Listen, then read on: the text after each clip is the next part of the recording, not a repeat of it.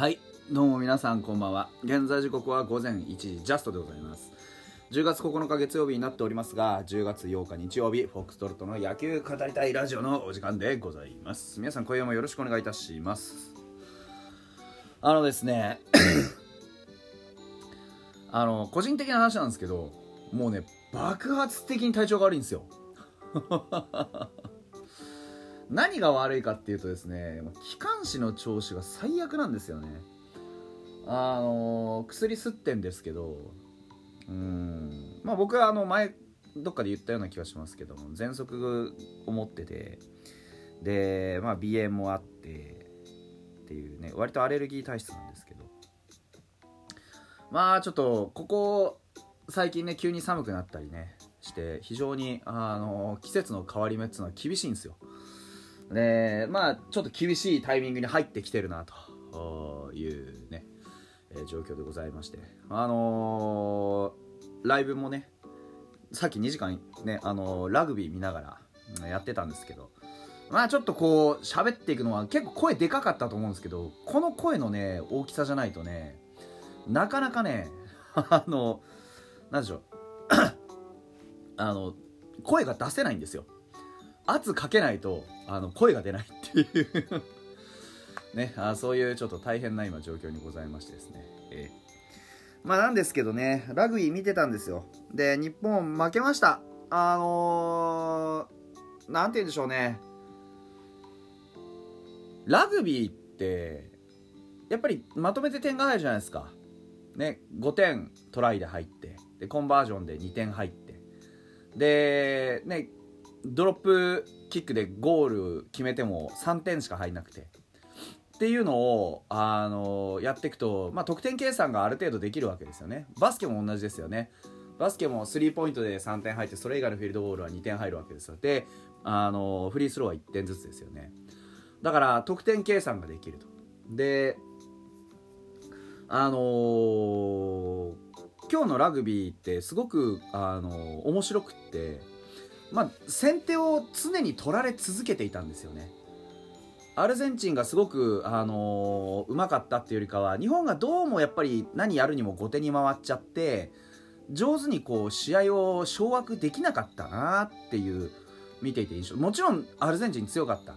日本が特別めちゃくちゃ弱かったわけじゃない。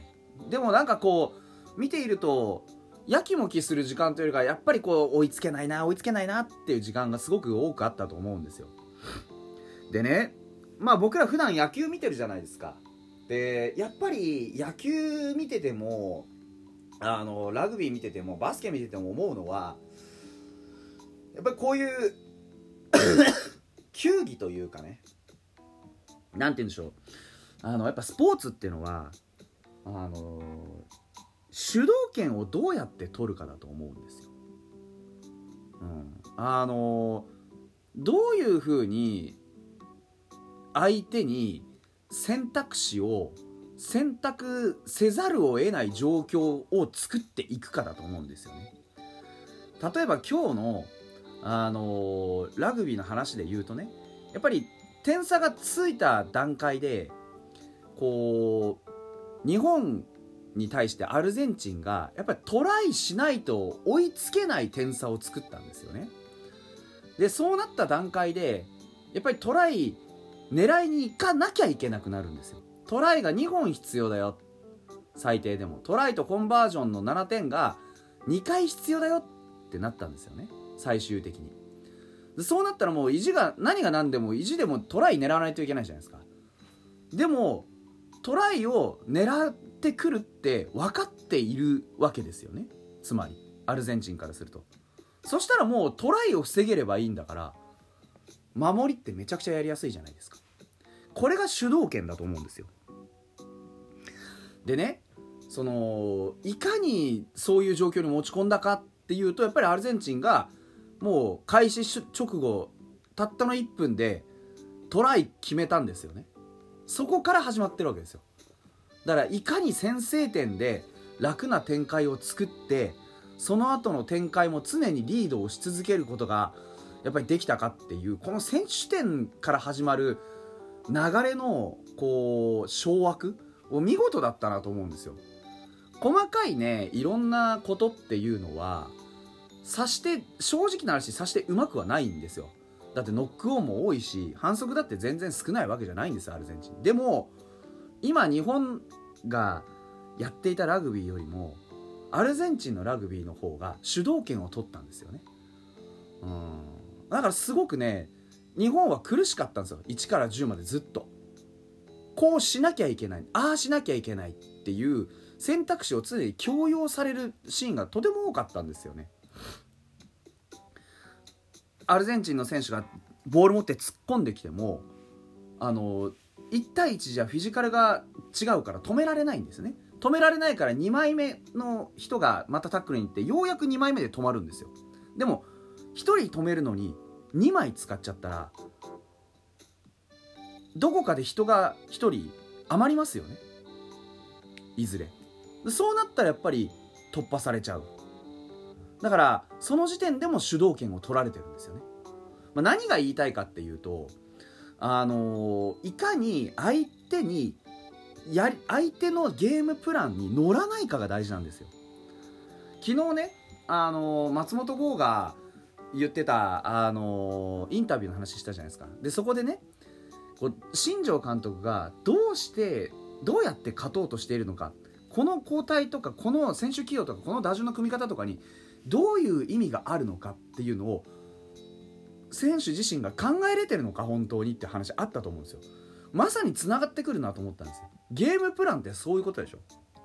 新庄監督がこの打順を組みましたってなった時にじゃあ監督は今このいっかいの表の最初のバッターからきゅうかいの裏の最後のバッターまでどういう戦い方をしようとしているのかなっていうことを少しでも頭に描けたかな。ただ降りかかってくる現実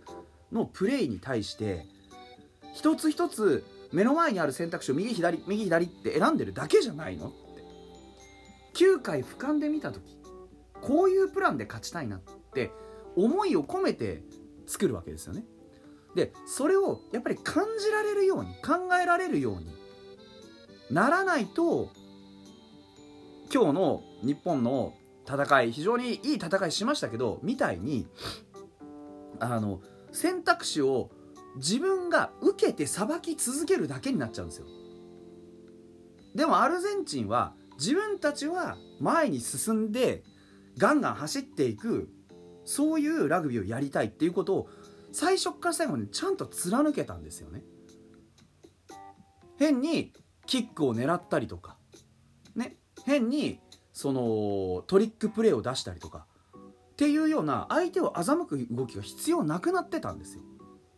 単純にボール持って前へ進む、倒れたら次の人にボールを渡してまたその次の人が前へ進んでいくっていうこれだけなんです。これをすることができたのを一番最初キックオフのパンっていうその瞬間に一気に力ガーンって出して相手の何かが始まる前に自分たちのゲームプランにのっとって先制点を取れたからなんですよね。だからここがすごく大事だと思うんですよ。やっぱり何をやるにも自分たちからアクションを起こしていって相手に選択肢を強要していく、これができればやっぱりゲームってのはアクティブな方がね、受けに回る側よりもアクティブな方が有利に運べるんですよ。すごく見ていて勉強になりました。何かをでしかもその例えば受け身になってる側もそれをじゃあどうやったらひっくり返せるんだろうってのに知恵を絞らなきゃいけないじゃないですか。でも知恵を絞って何か行動を起こそうとしてもそれをやるだけの要はあのー、なんでしょう、体力的な余裕とか時間的な余裕も与えられないじゃないですか。だって常に相手の攻撃にさらされてその攻撃をどうやってさばくかっていうのを常に判断しながら自分たちの行動も変えていかなきゃいけないんですから、ものすごくエネルギーがいるんですよ。相手に主導権を取られている中でそれをひっくり返すのはじゃあ日本に勝ち目がなかったかっていうとそんなことなくって後半の入りだったんですよね。後半の一番最初のプレーで相手からするともうそこは仕切り直して十分考える時間もあるわけじゃないですか。相手がこう来るかもしれないからこういう風にやって我々自分たち日本としてはこういう戦い方をしようねっていう、そういうこう準備が十分できるのってそこしかないんですよ。でも後半の初めの最初のトライはやっぱりアルゼンチンに取られちゃったんですよ。ここが正直勝負を分けたかもしれないよね。うん、だから逆に言うとね、野球で置き換えて考えてみると、野球の場合は回イニングの表裏切り替わる時だけじゃなくて、イニング間にも必ず間があるじゃないですか。だからそういう切り替えがやりやすいんですよ、ね。今日の日本とアルゼンチンみたいに点取りましたわー盛り上がってる間に点取られ返す、ね、取り返されました取りました取り返されましたっていうシーソーゲーム、なかなかないですよ。なかなかないけど、でも野球に置き換えてみるとやっぱりこういう試合してると、点取り返す側取り返される側っていうこのやり取りがいずれひっくり返るかどうかっていうのが大事じゃないですか。取り取られ取り取られってやってたのが、取った後抑えてもう一回取るとかね、その流れを変えるエネルギーを野球は取れるわけだから、ね、そこをやっぱりねうまくなっていく必要はあるんだろうなっていうのは見ていて思いましたね。こうやってあのいろんなスポーツ、実は僕は根底でつながってると思ってね、あの好き嫌いせずに何でも見てみようと、勉強のためにね、えー、思っています。全部が野球にか、まあ、でも別に僕がなんかプレーするわけじゃないんだけどね、うん、でも見識が深まって面白いです。やっぱりスポーツはね非常にあの勉強になります。